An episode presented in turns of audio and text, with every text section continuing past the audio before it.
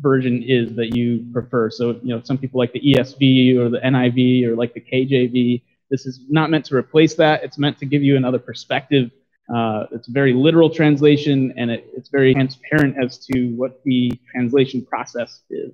Uh, but one of the coolest things that really stands out to me as being different when you're reading through it, and especially when you're hearing it, is that it doesn't it, it doesn't trans it transliterates the word Yahweh instead of replacing it with the word Lord in small caps like most translations do. And I just think it's cool to hear it that way and, and notice how many times his name is actually used throughout it. And it also kind of makes it even more personal, I think, in making him a character with a name in the story. Uh, so anyway, we're going to be looking at chapter three. Last week, Mike brought us through chapter two, and I think really gave us a good appreciation uh, for biblical poetry, ancient Jewish poetry, and specifically Jonah's prayer in the belly of the fish, right in the middle of the book there. Uh, and you know that chapter, being a poem, is kind of it's a break somewhat from the narrative, from the story that starts in chapter one. So you have God telling Jonah to go to Nineveh, and of course, instead he runs away, pays to go get on this ship that's going to Tarshish, and God sends the storm. They find out it's Jonah's fault, and he says, Throw me overboard. They don't want to. Eventually, they do it, and the storm calms down. And we talked about how that whole chain of events in chapter one introduces us to this story that is so backwards and upside down from what we should be expecting uh, from a book in the Bible. Uh, it starts off like all the other books in the prophets, right? Because Jonah is a book of the prophets. It starts off with the word of God coming to, or the word of Yahweh coming to Jonah, and that's how all the other prophets start. Then it goes into the story about Jonah, and which, by the way, his name Jonah means dove, and he's the son of Amittai, which means faithfulness. So even his name uh, is is backwards because the, this man of God runs away from God, and then the people, the pagans on the ship, who he risked their lives just being there on the ship. Uh, he didn't seem to really care about that, and then he gets them to kill him, uh, and they end up being the ones who actually worship Yahweh. They offer sacrifices and they ask for forgiveness for throwing him overboard. So then in chapter 2, we have the fish, or the end of chapter 1, uh, you have the fish swallowing Jonah. And then at the end of chapter 2, you have him vomiting uh, Jonah back up onto land. By the way, do you, you want to know the Hebrew word for vomit? Ka. Isn't that kind of, it's fitting. Ka.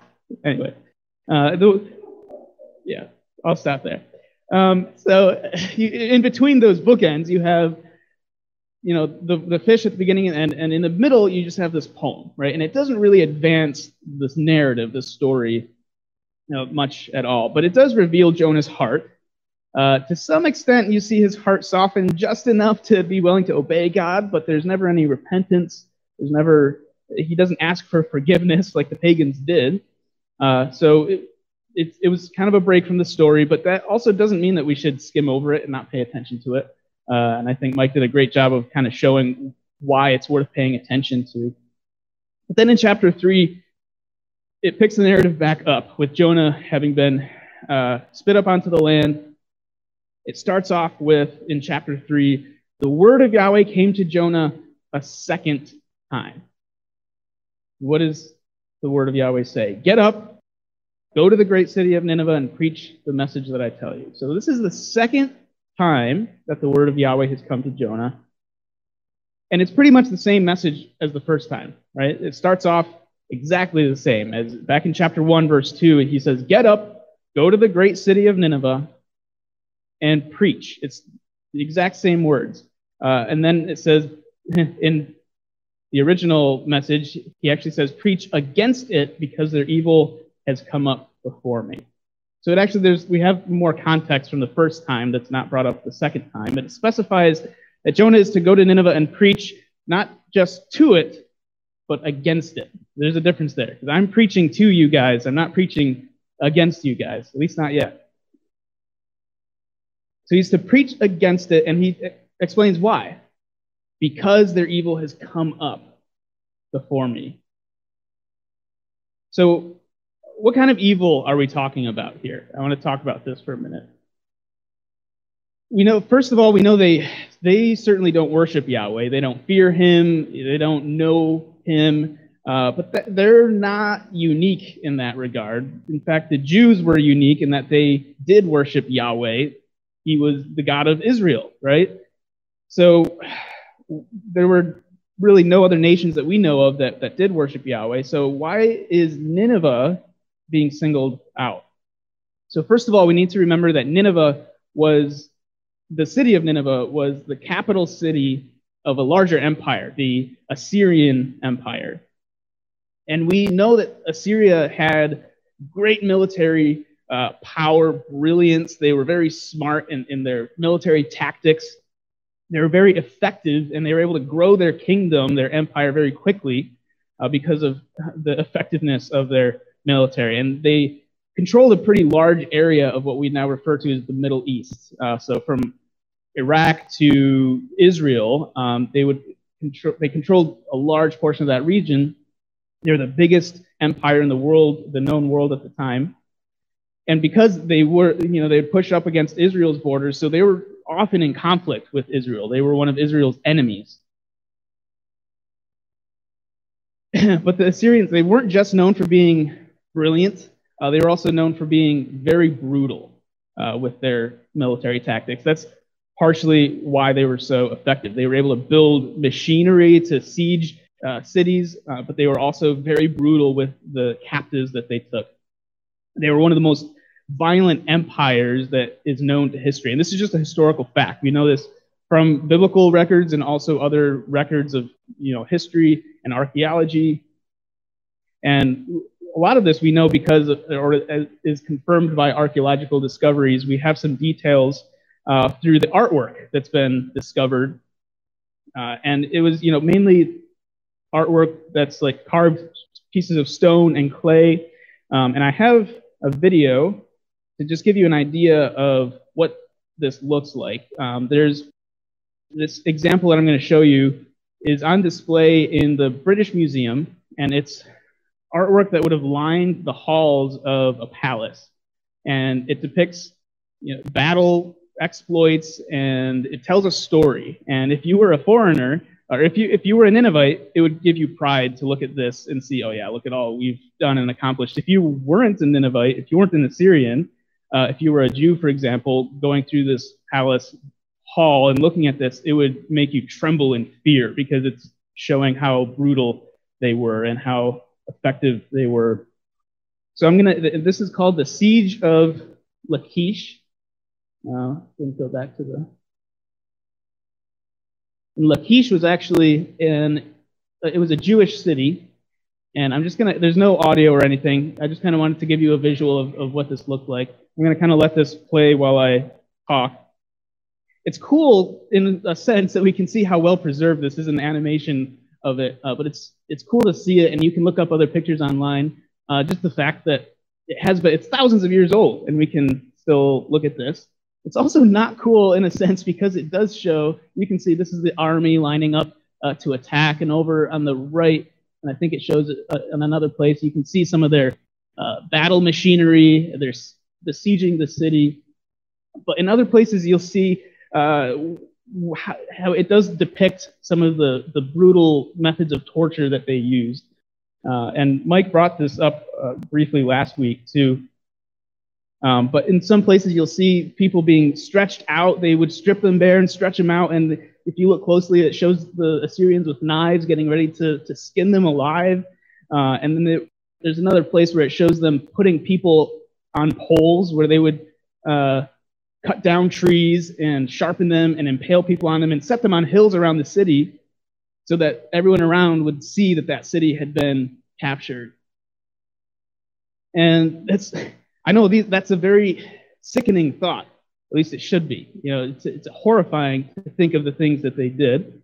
Um, if if you're somehow comforted comforted by those images, then there's something wrong. We should probably talk about. Uh, but that's the, the point. It was horrifying.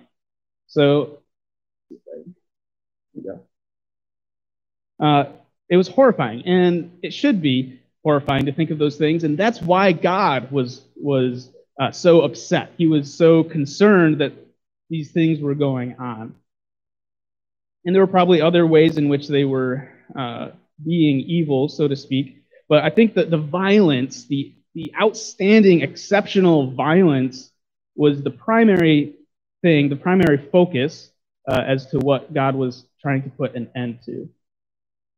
And you would think if your if your people had a history of being brutally attacked by the, this other group of people, that maybe you would be excited to go and bring a message to this people that God was going to wipe them out, right? Or if you, if you heard that of Jonah's message, you'd be like, yeah, Jonah, let, let's go, you know, send the message. Let's watch him fry. You know, God's finally going to do something about this.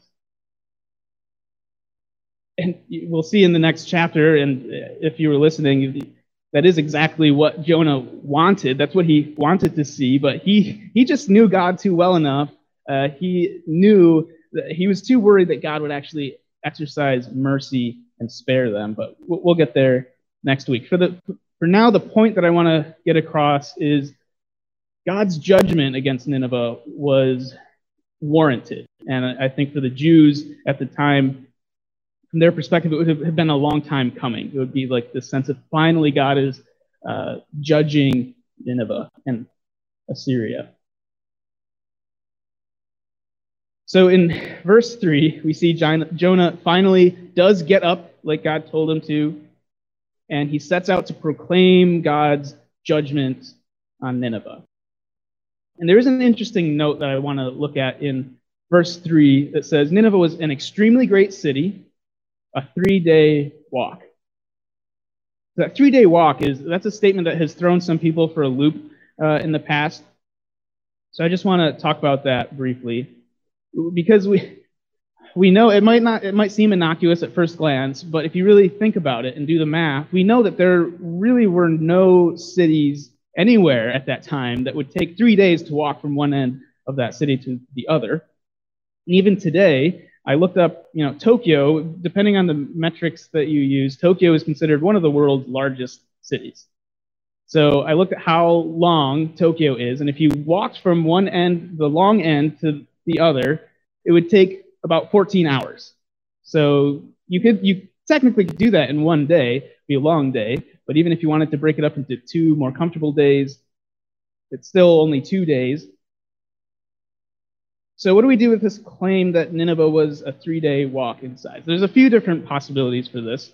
Um, it is possible that it was meant to be understood as, you know, not literally, but as a turn of phrase to emphasize how great, important, and large the city was.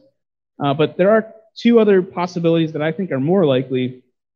And one is that it's referring to Nineveh not just as like the city proper as we would consider it, uh, but as kind of Nineveh and the surrounding area, kind of like we have Watertown, which has city limits, uh, and then we have the water, the greater Watertown area, right? And I mean, even taking it further, I we live in Lowville, but from people for people who aren't from here, I'll say, well, it's it's near Watertown, you know. So that can be defined in a number of different ways.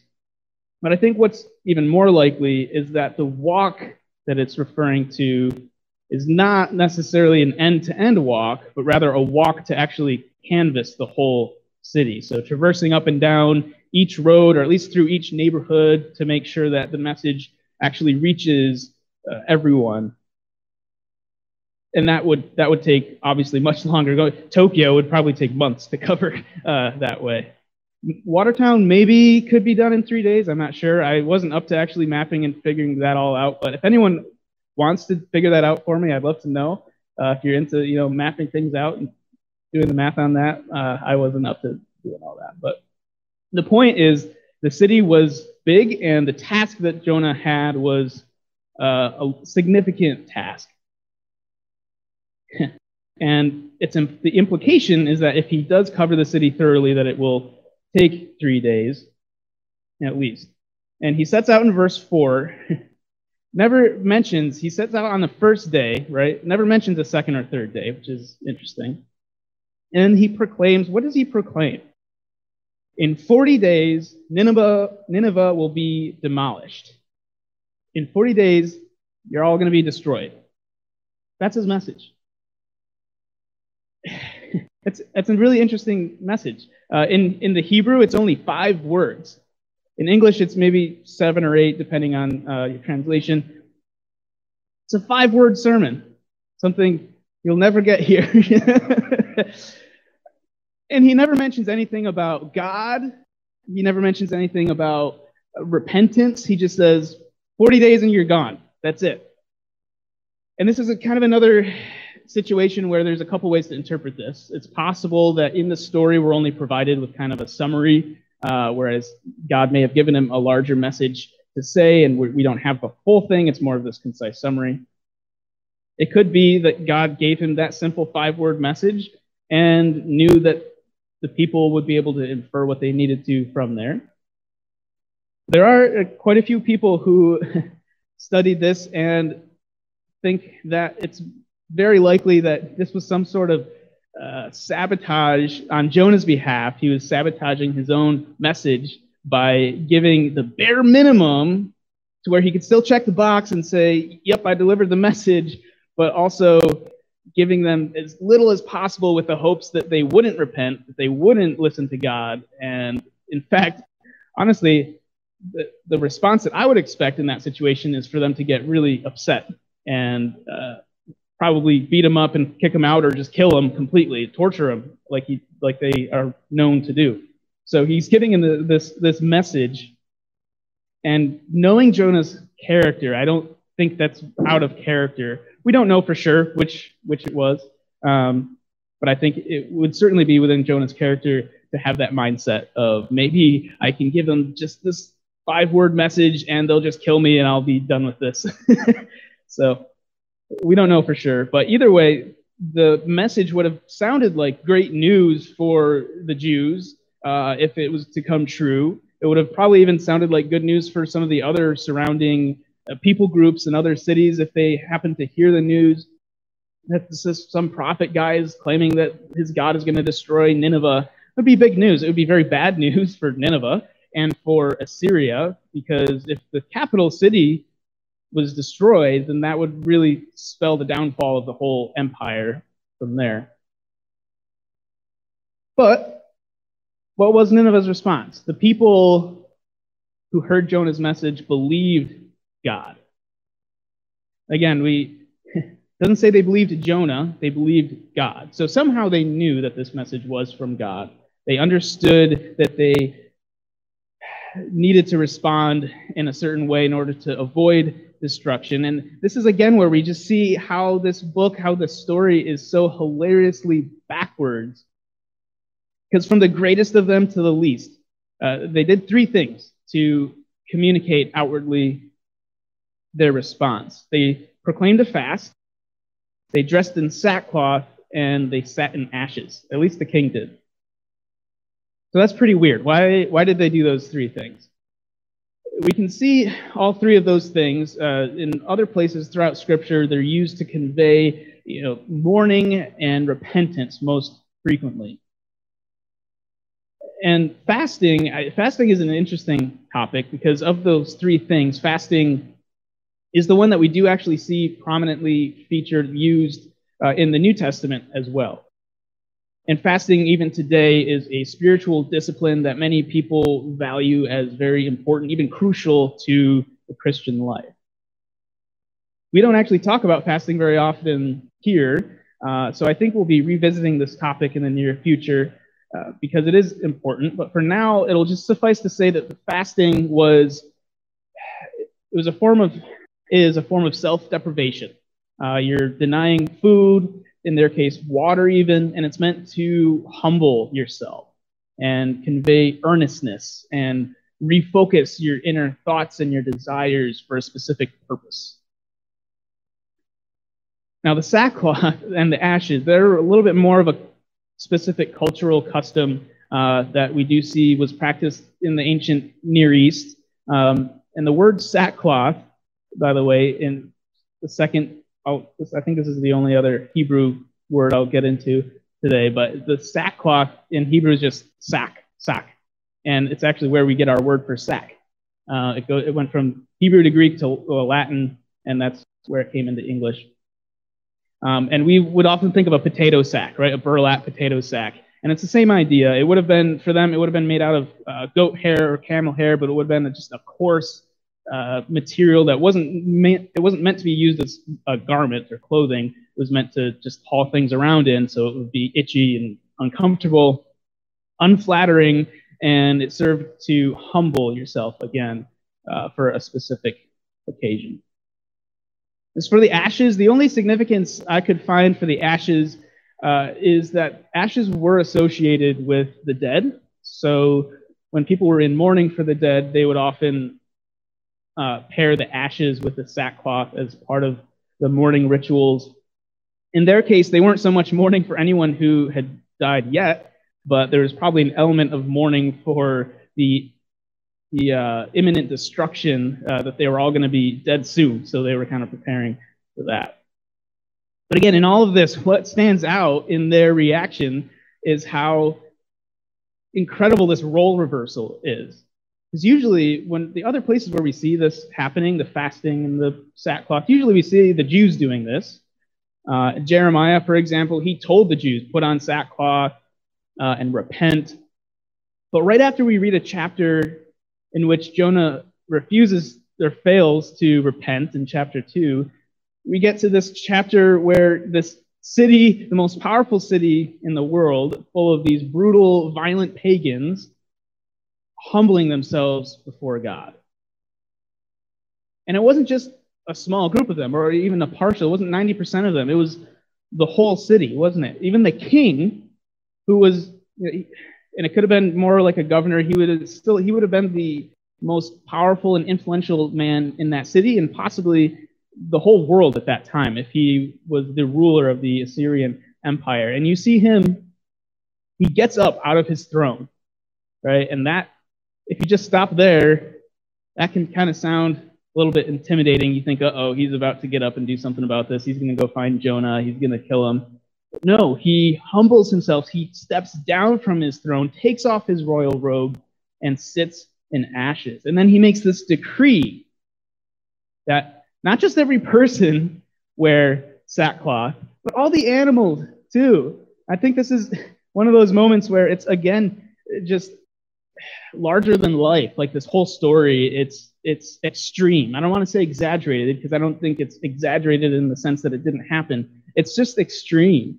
Uh, so why the animals had to wear sackcloth and they had to fast too. So while the people are crying up to God, just imagine: uh, do cows uh, make sounds when they're hungry. You hear them. Yeah, I can imagine. Even our cats, they get they go crazy when they're they're hungry. If we haven't fed them, they'll bother us to no end. So you have all the animals being deprived of food, wearing uncomfortable sackcloth.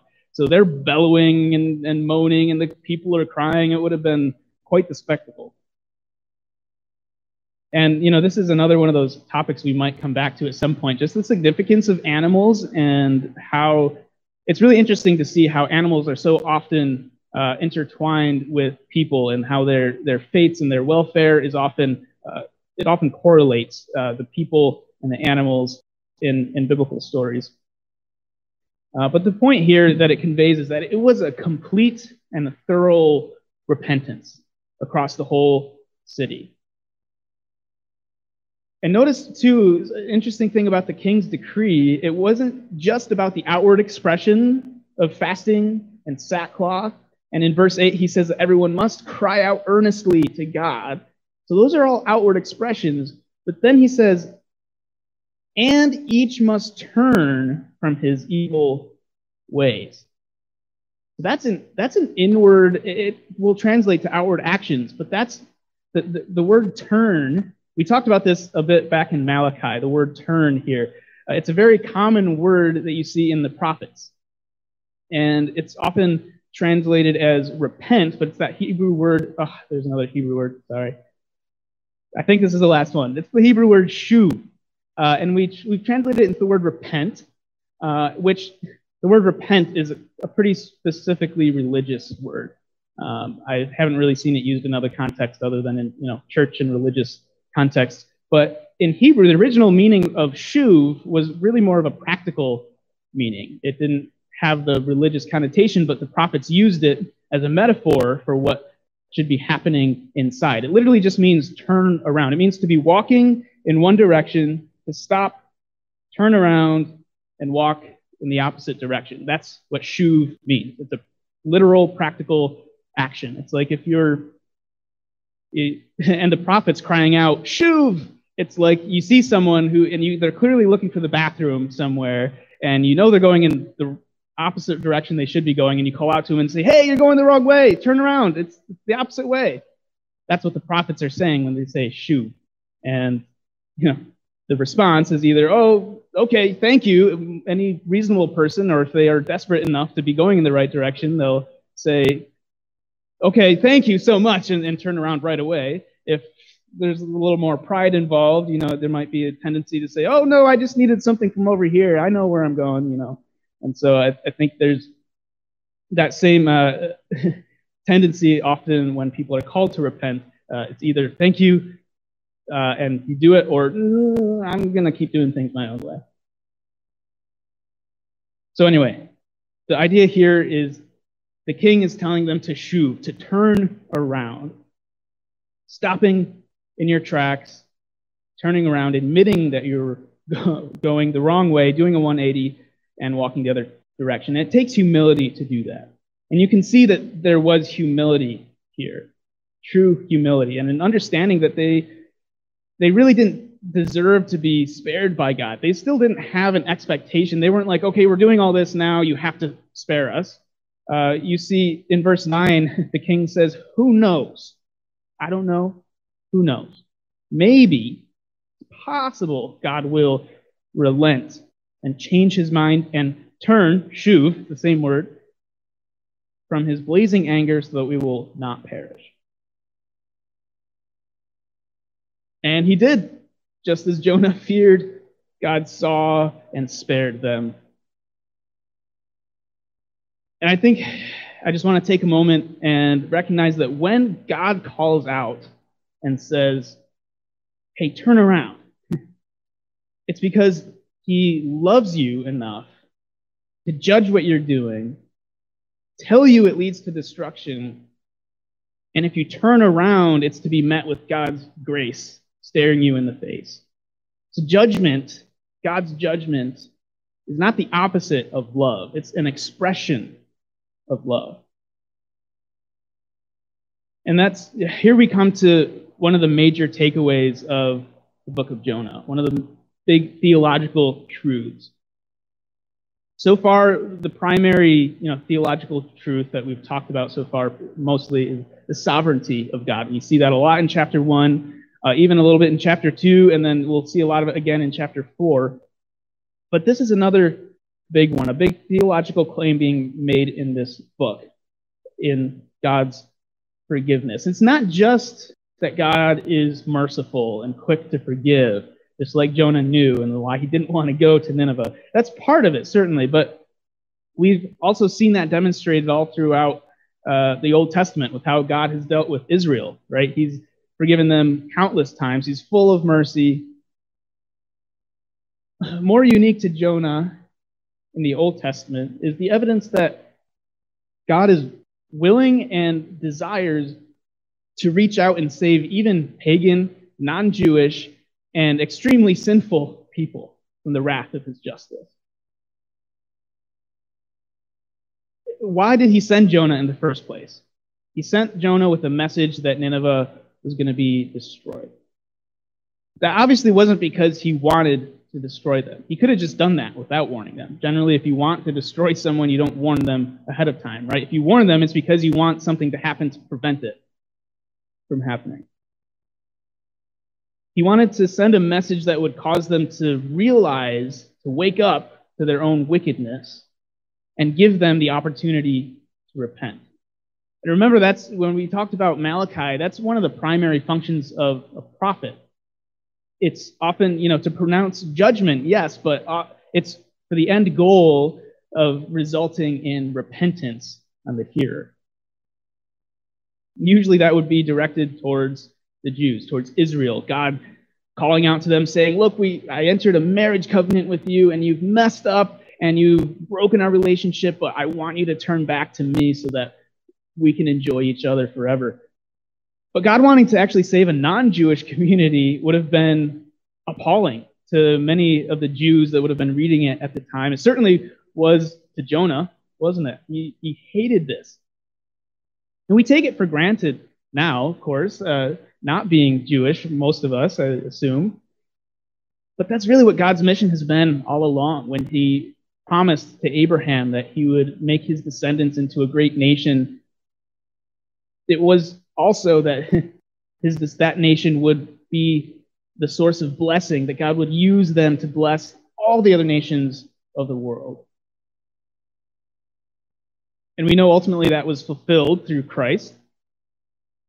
But even when that happened, when Christ fulfilled this, it was a difficult concept to grasp, uh, even for scholars of the Hebrew Bible. If you think of someone like Paul, uh, who, if you know his story, I won't get into it all now, but he hated Jesus.